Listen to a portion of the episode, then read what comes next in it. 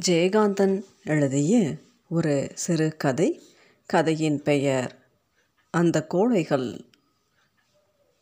Compound கேட்டிற்கு நேரே வராந்தா விளக்கு வெளிச்சத்தில் சாய்வு நாற்காலியில் ஆள்காட்டி விரலை பக்க அடையாளத்திற்காக நடுவில் நுழைத்து பிடித்த பால்சாக்கின் புத்தகம் ஒரு கையிலும் இன்னொரு கையில் புகைந்து கொண்டிருக்கும் சிகரெட்டுமாய் நிமிர்ந்து உட்கார்ந்திருந்த டாக்டர் ராகவன் சாய்ந்து படுத்தான்.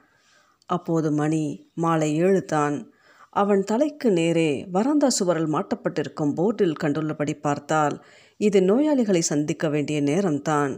நோயாளிகள் வரவில்லை என்றால் ஆஸ்பத்திரி அறைக்குள்ளேயே டாக்டர் அடைந்து கிடக்க வேண்டுமா என்ன?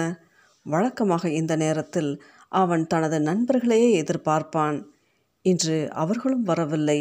டிஸ்பென்சரிக்கு பாதியும் தான் வசிப்பதற்கு பாதியுமாய் இரண்டாய் தடுக்கப்பட்ட அந்த வீட்டின் பின்புறத்தில் சமையற்கார ராமன் நாயர் மலையாள ராகத்தில் எதையோ பாடிக்கொண்டு தன் வேலையில் முனைந்திருந்தான்.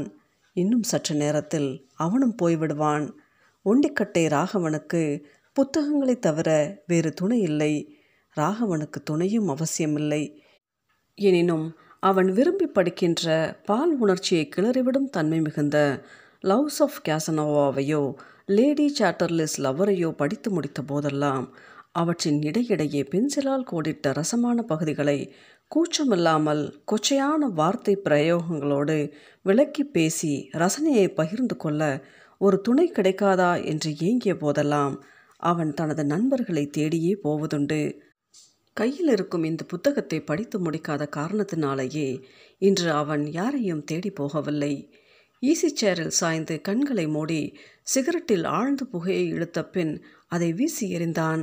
மீண்டும் நிமிர்ந்து உட்கார்ந்த ராகவன் கையில் இருந்த புத்தகத்தை பிரித்தான்.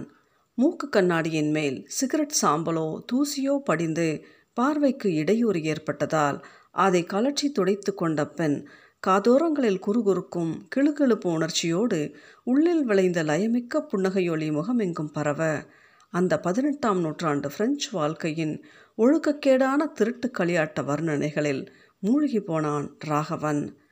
ராகவனது புத்தக ரசனையையும் ஆண் பெண் உறவு சம்பந்தமான அவனது அலுப்பு சலுப்பில்லாத சம்பாஷணைகளையும் கேட்டு அவன் முகத்துக்கு எதிரே விழுந்து விழுந்து ரசித்த போதிலும் அவனது நண்பர்கள் அவனை பற்றி உள்ளூர ஒரு மாதிரியாகவே நினைத்திருந்தார்கள். இருப்பினும் முப்பத்தைந்து வயது வரையிலும் கட்டை பிரம்மச்சாரியாய் வாழ்ந்து வரும் ராகவனின் ஒழுக்க நடவடிக்கைகளில் எவ்விதமான களங்கத்தையும் அவர்களில் யாரும் இதுவரை கண்டதில்லை. பகிரங்கமாக இவ்விதம் பேசிக்கொண்டு ரகசியமாக இவன் தவறு செய்கிறானோ என்று வேவு பார்த்தவர்களும் உண்டு. அந்த முயற்சியில் அவர்கள் தோல்வியே கண்டு சலிப்புற்றார்கள். பொதுவாக கூச்ச நாச்சமில்லாமல் சதா சர்வகாலமும் ஆண் பெண் உறவு பற்றியே இங்கிதமற்று பேசிக்கொண்டிருக்கும் ராகவனோடு தங்களுக்கிருந்த தொடர்புகளை அறுத்து கொண்டு போன நண்பர்களும் உண்டு. அவர்களில் பலர் அவனை போன்ற பிரம்மச்சரியாய் இருந்தபோது அவனது இத்தகைய பேச்சை வெகுவாக ரசித்தவர்கள்தான் ராகவனுக்கு தான் பேசுகின்ற பேச்சை பற்றி மட்டுமல்லாமல் ஆண் பெண் உறவு என்கிற விஷயத்தை பற்றியே எந்தவிதமான ஆசூயை உணர்வும் இல்லை. அது மாத்திரமல்லாமல் அந்த உறவே ஓர் உன்னதமான சமர்ப்பணமாகும் என்ற கருத்தும் அவன் கொண்டிருந்தான். ஆகவே தன்னை பற்றியோ தனது கருத்துக்களை பற்றியோ பிறர் என்ன நினைப்பார்கள் என்ற கவலையே அவன் கொண்டதில்லை. தன்னை தவறாக சிலர் நினைக்கக்கூடும் என்ற சம்சமயம் கூட அவனுக்கு எழுந்ததில்லை. அவனது ரசனை சுயநோக்கில் எழுந்ததல்ல. வாழ்க்கையின் எண்ணற்ற லீலைகளை ஆழ்ந்து பயிலும் ஞானியைப் போல் தேர்ந்து ரசிக்கும் கலைஞனைப் போல் தான் என்ற தன்மை ஒட்டாது விலகி நின்று அவற்றை அனுபவித்ததனால் ஆண் பெண் உறவு சம்பந்தமாய் அவன் அறிய நேர்ந்தவை அனைத்திலும் அவை மற்றவர்களுக்கு எவ்வளவு தான் கீழ்த்தரமாகவும் அருவறுக்கத்தக்கதாகவும் இருந்தபோதிலும் கூட அதிலுள்ள நிறைவையும் உயர்வையுமே அவன் புரிந்து கொண்டான். பிரபஞ்சத்தின் சகல உற்பவங்களுக்கும் அடிப்படை அதுவே என்னும் ஒரு சாதாரணமான உண்மை அவன் மனதில் ஒரு மகத்தான தத்துவமாய் நிலைத்தது. தனது பேச்சுகள் யாவும் அந்த மகத்தான உணர்வை புகழ்ந்து பாடும் உன்னத கவிதைகளாகவே அவனுக்கு தோன்றின. அதனால்தான் தனது நிர்வாணமான சிந்தனைகளை வெளியிடும் பொழுது அதற்கு ஆடை கட்டி அலங்காரம் செய்ய வேண்டியது அவசியமில்லை என்று அவன் கருதினான். இந்த அடிப்படை உணர்வான ஆண் பெண் உறவு குறித்து மனிதர்கள் ஏன் வெட்கமும் அருவருப்பும் கொண்டு ஆபாசம் என்ற பொய் வேஷமிட்டு ரகசியமான ஒரு குற்றமாய் பேணி வளர்த்து வருகிறார்கள் என்று எண்ணி அவன் ஆச்சரியம் கொண்டதுண்டு. அதற்கான காரணத்தையும் அவன் கண்டான். ஒவ்வொருவரும் இது சம்பந்தப்பட்ட எல்லா நிகழ்ச்சிகளையும் தன்மயமான நோக்கிலேயே தரிசிக்கின்றனர். ஓர் ஆணுக்கும் ஒரு பெண்ணுக்கும் நிகழ்ந்த உறவினை விளக்கும் காட்சியானாலும் வர்ணனையானாலும் அதனை விலகி நின்று இது இயற்கையின் பொதுவான ஒரு இயல்பு என்று காணாமல் தன்னையும் அதில் சம்பந்தப்படுத்தியே ஒவ்வொருவரும் சொந்தமாய் புரிந்து கொள்கிறார்கள். ஓர் ஆணா இருந்தால் விவரிக்கப்பட்ட காட்சியில் அல்லது வர்ணனையில் குறிக்கும் ஆணின் ஸ்தானத்தில் தன்னை ஏற்றிக்கொள்கிறான் பெண்ணாக இருந்தால் அந்த பெண்ணின் ஸ்தானத்தை அவள் பிடித்து கொள்கிறாள். எனவே தான் இது பற்றிய பொதுவான எண்ணமே அற்றுப்போய் சுயமான உறுத்தலை எஞ்சி நிற்கிறது. ஆகவே அவர்கள் வெட்கப்படுகிறார்கள் வேஷம் போடுகிறார்கள். இது பற்றிய எந்த ஒரு வர்ணனையும் ஒவ்வொருவருக்கும் தன்னையே குறிப்பதாக படுகிறது. தனிமையில் தன்னைத்தானே ரசிக்கும் ஒவ்வொருவரும் பிறர் முன்னிலையில் தம்மை மறைத்து கொள்ளவே விரும்புகின்றனர். வேஷம் என்பதே அதுதான். டாக்டர் ராகவனின் இந்த கருத்துக்கள் என்னதான் தர்க்க ரீதியாகவும் உயர்ந்தவையாகவும் இருந்தபோதிலும் அவனது நண்பர்கள் மத்தியில் அவனுக்கு ஃபெர்வர்ட் என்கிற வக்கரித்து போனவன் என்ற பட்டத்தையே அவை வாங்கி தந்தன. அவன் சிறிது சிறிதாக நண்பர்களால் புறக்கணிக்கப்பட்டு கொண்டே வந்தான். அதனால் அவனது தொழிலும் கூட பாதிக்கப்பட்டிருக்கிறது. ராகவன் மட்டும் எதனாலும் பாதிக்கப்படுவதே இல்லை. நூல் நிலையங்களிலும் புத்தக கடைகளிலும் அவனுக்கு வேண்டிய புத்தகங்கள் உலகத்தின் எல்லா மூலைகளிலிருந்தும் வந்து குவிந்து கொண்டே இருக்கின்றன. கையில் இருந்த புத்தகத்தின் அத்தியாயம் ஒன்றை படித்து முடித்த நிறைவில் நிமிர்ந்து உட்கார்ந்து ஒரு சிகரெட்டை பற்ற வைப்பதற்காக பக்கத்தில் வராந்தா கைப்பிடி சுவர் மீது வைத்திருந்த சிகரெட் டின்னை எடுத்தான் ராகவன். டின் காலியாக இருக்கவே உட்கார்ந்த நிலையிலேயே ராமனை அழைத்தவாறே உட்பக்கம் திரும்பியபோது சமையற் காரியங்களை முடித்துவிட்டு ஈரத்துண்டால் முகம் துடைத்து கொண்டே வந்தான் ராமன் நாயர். பாஷை தெரியாத காரணத்தால் ராகவனின் பேச்சும் சிந்தனையும் அவனுக்கு புரிந்திருக்க நியாயமில்லை. ஆயினும் தனது அன்றாட காரியங்களில் எவ்வித நிர்ணயமும் இல்லாத பேர்வழி இவன் என்று ராகவனை பற்றி ராமன் நாயர் அறிந்து வைத்திருந்தான். நேரங்கட்ட நேரங்களில் அவன் சாப்பிடுவதையும் பல சமயங்களில் சாப்பிடாமலேயே படித்து கொண்டிருப்பதையும் கண்ட ராமன் நாயருக்கு அவன் மீது ஒருவித பரிதாபம் உண்டு. கூடிய வரைக்கும் அங்கு வேலைக்கு வரும்பொழுது ஏற்பட்ட ஒப்பந்தப்படி அவனது காரியமான சமைக்கும் வேலை முடிந்தவுடன் போக மனமின்றி தான் புறப்படுவதற்கு முன் தன் கையாலேயே அவனுக்கு சோறு பரிமாறிவிட்டு போய்விட வேண்டும் என்ற ஆதங்கத்தோடு ஒவ்வொரு வேளையும் அவன் காத்து நிற்பான். பல சமயம் தன்னை கவனியாது. சம்பாஷணைகளிலோ அல்லது புத்தகங்களிலோ மூழ்கி கிடக்கும் ராகவனுக்கு சாப்பாட்டு நினைவை ஊட்டும் முறையில் அப்போ ஞான் வரட்டே என்று புன்னகையோடு கேட்டு நிற்பான். அதில் உள்ள பொருள் புரியாமல் ராகவன் அவனை போகுமாறு சொல்லிவிடுவான்.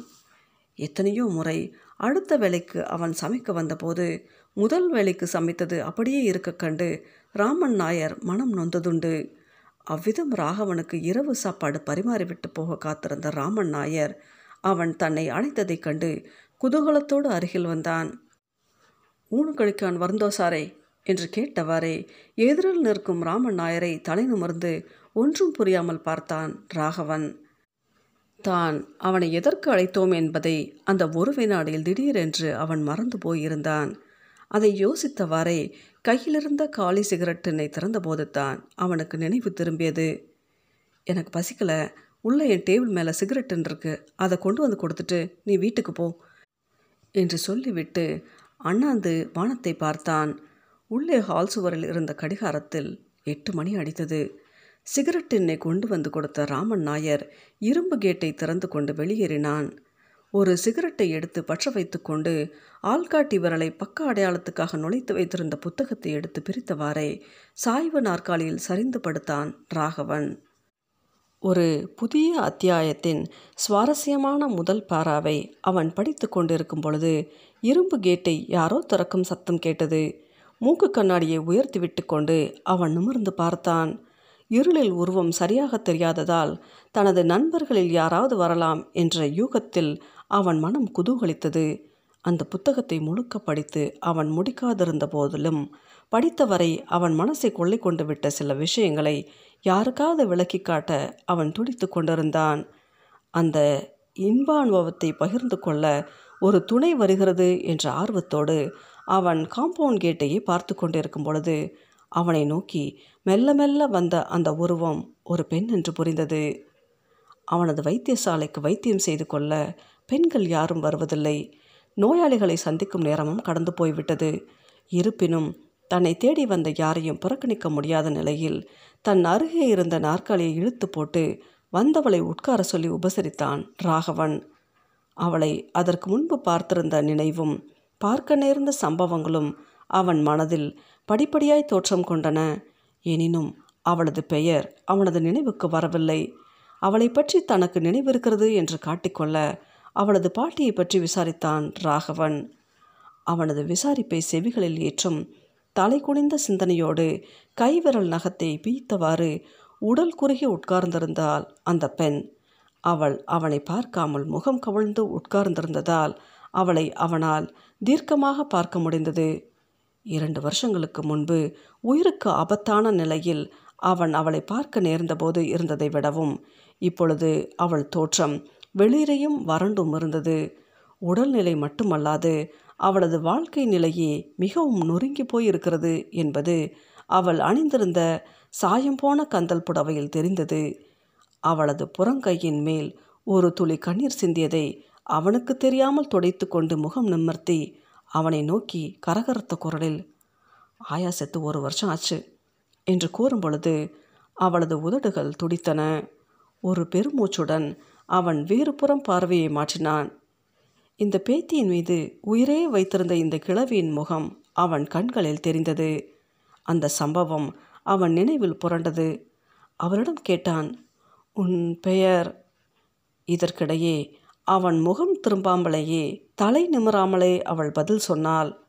ராதா அவள் சொல்வதற்கு முன்பு நிலவிய ஒரு வினாடி மௌனத்தில் அவனுக்கே அந்த பெயர் நினைவுக்கு வந்தது.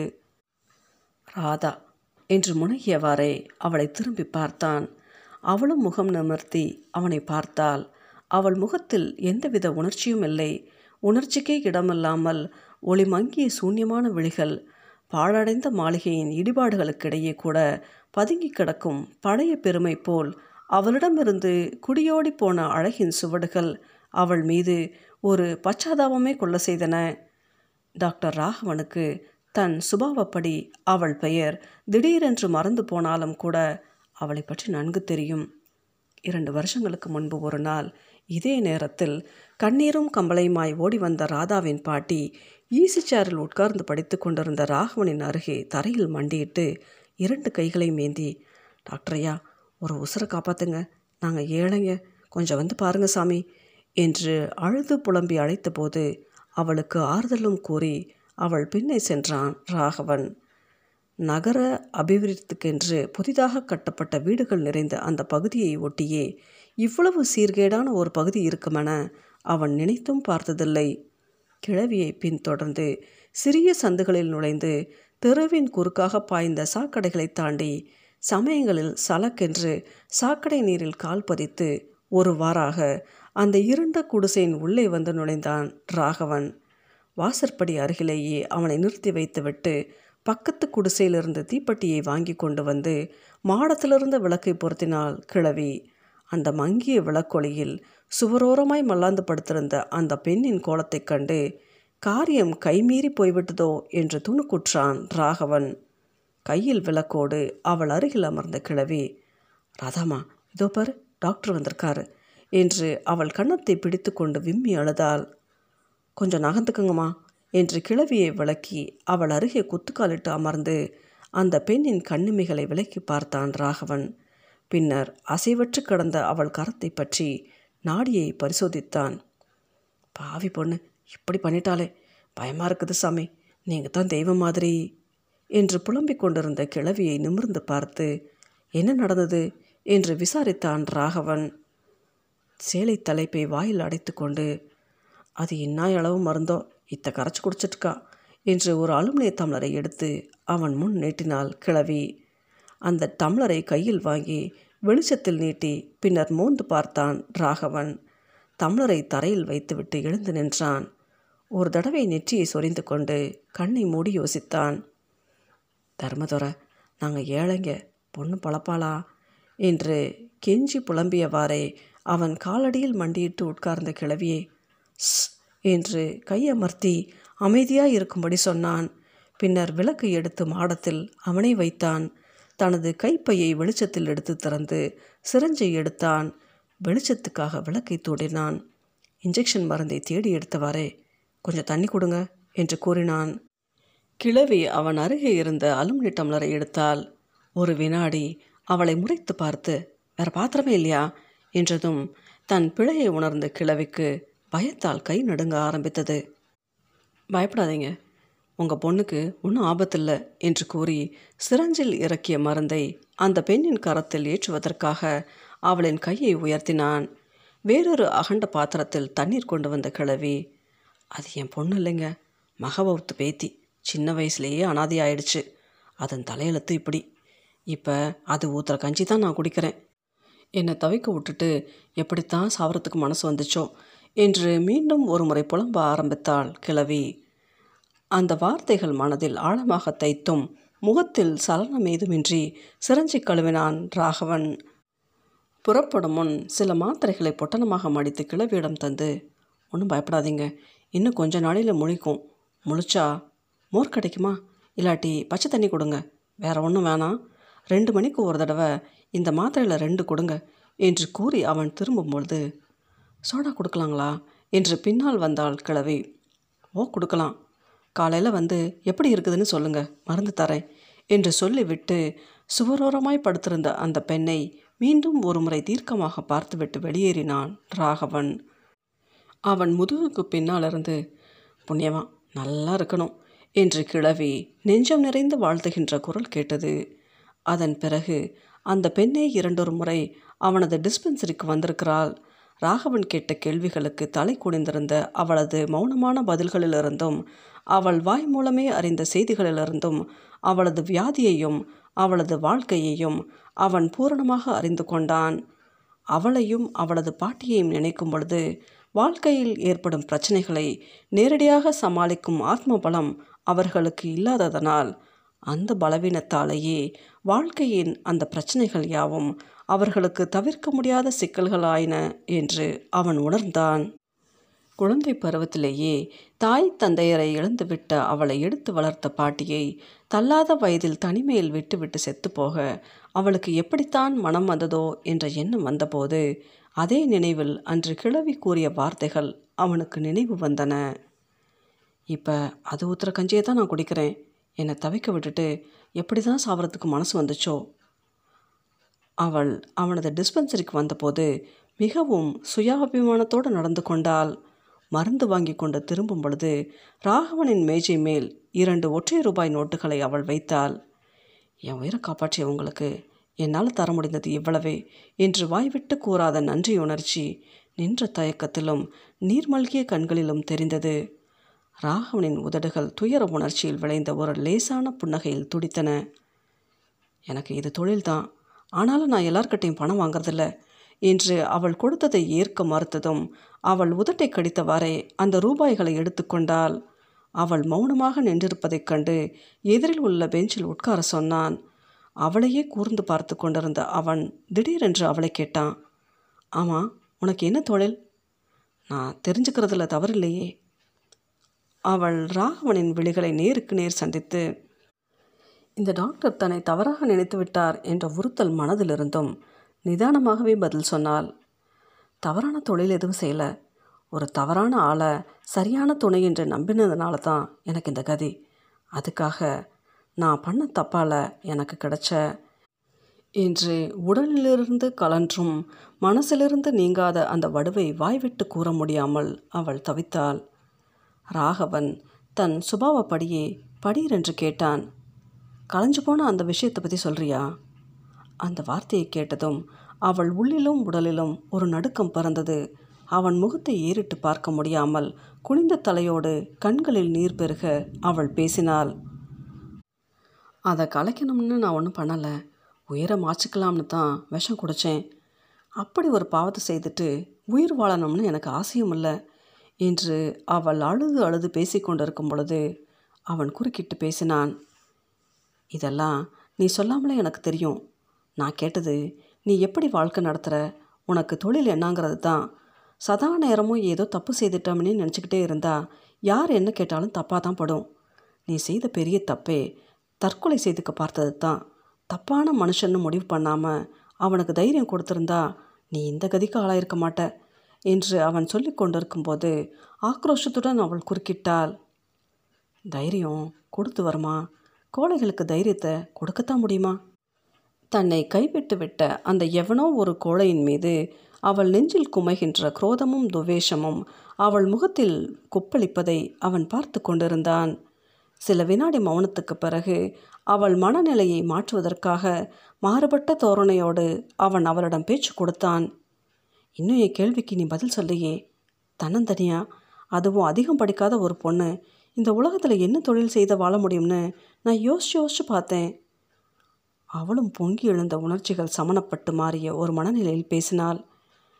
என் தொழிலை பற்றி சொன்னால் இந்த தொழிலில் இருக்கிறவங்களே இப்படித்தான்னு தவற நினச்சிடக்கூடாது நல்லதும் கெட்டதும் எங்கேயும் உண்டு.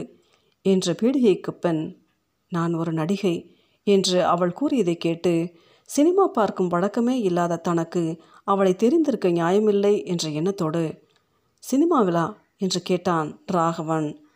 அவள் ஒரு வறண்ட புன்னகையுடன் பதில் சொன்னாள் இல்லை நாடகத்தில் சினிமாவில் நடிக்கலாம்ங்கிற நம்பிக்கை முன்ன இருந்தது இப்போ இல்லை.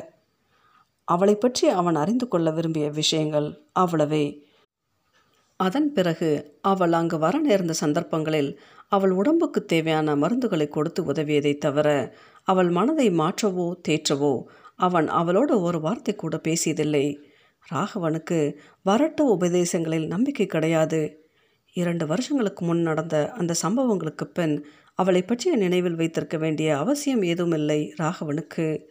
இப்போது அவளை அதனினும் மோசமான ஒரு நிலையில் சந்திக்க நேர்ந்ததால் அவளுடைய அன்றைய நிலையையும் இன்றைய நிலையையும் ஒப்பிட்டு பார்க்க இறந்த கால சம்பவங்களை அவன் எண்ணி பார்த்தான். இரண்டு வருஷங்களில் அவள் இருபதாண்டு தளர்ச்சியை பெற்றிருந்தால் வந்ததிலிருந்து குனிந்த தலையுடன் நிமிராமலே உட்கார்ந்திருக்கும் அவளை பார்த்து அவன் கனிவோடு கேட்டான் உன் உடம்புக்கு என்ன? உன்னை கவனிச்சுக்கிறவன் பாட்டி இப்போ இல்லைங்கிறது உன்னை பார்த்தாலே தெரியுது. அவள் ஒன்றுமே சொல்லாமல் குனிந்த தலையுடன் உட்கார்ந்திருந்தாள். அவளாகவே பேசுவாள் என்று வெகு நேரம் காத்து கொண்டிருந்த பெண் அவளை பற்றிய கவலைகள் அதிகரிக்கவே அவனாகவே அவரிடம் கேட்டான். சரி இப்போ இந்த நேரத்தில் எங்கே வந்த? முன்ன ஒரு தடவை செய்த மாதிரி உசுரமாச்சுக்க மனசு இல்லாமல் தான் உங்ககிட்ட வந்தேன். இப்போது அவன் மௌனமாய் தலை குனிந்திருந்தான். அந்த மௌனத்தை புரிந்து கொண்டு அவள் பேசினாள். வேற லேடி டாக்டருங்கிட்ட போகலாம்னா என்கிட்ட பணம் இல்லை. என்று அவள் சொல்லி கொண்டிருக்கையில் அவன் தலை நிமிர்ந்து அவளை பார்த்தான். இரண்டு வருஷங்களுக்கு முன்பு தான் சந்திக்க நேர்ந்த அவள் வேறு இவள் வேறு என்று தீர்க்கமாய் உணர்ந்தான். இந்த காரியத்தை விட உயிரை விடுறதே மேல் என்று நினச்சிருந்த நீயா இப்படி பேசுகிற என்று அந்த விழிகள் தன்னை கேட்பது அவளுக்கு புரிந்தது.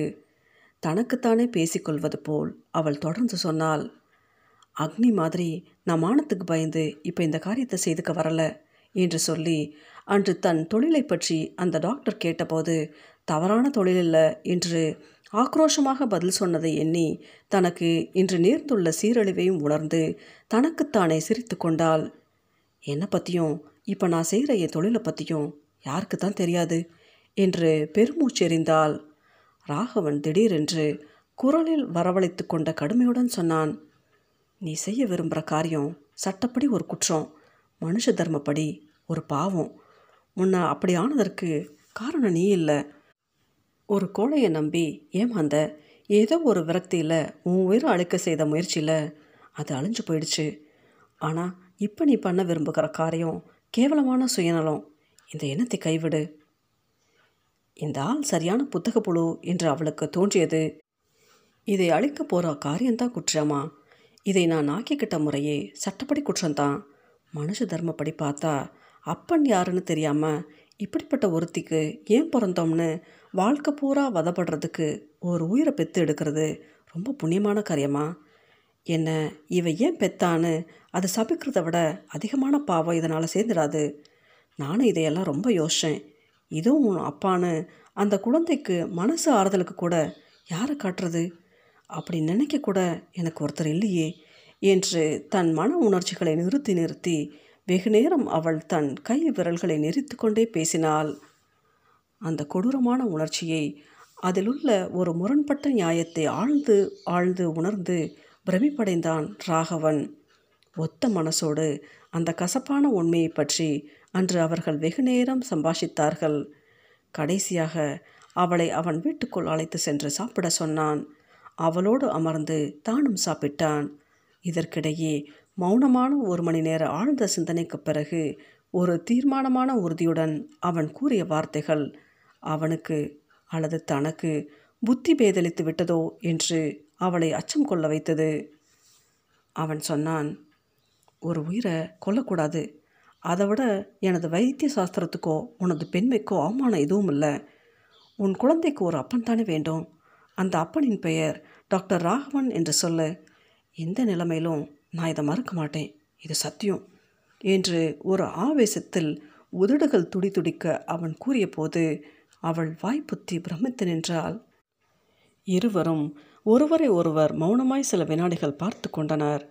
தான் சொன்ன வார்த்தைகளை தான் சொன்ன முறையில் துணித்த ஆவேச முறையில் இவளது உணர்வு நம்ப மறுக்கிறது என்று புரிந்து கொண்ட ராகவன் மிகவும் சாதாரணமான முறையில் அவளுக்கு தன் கருத்தை விளக்கினான். இது கருணையோ பச்சாதாபமோ இல்லை. இதில் கொஞ்சம் சுயநலம் கூட இருக்குது நாளைக்கு இந்த ஊர் பூரா என் சிநேகிதர்கள் பூரா உன்னையும் என்னையும் இணைச்சு கதை பேசுவாங்க. பேசட்டும்.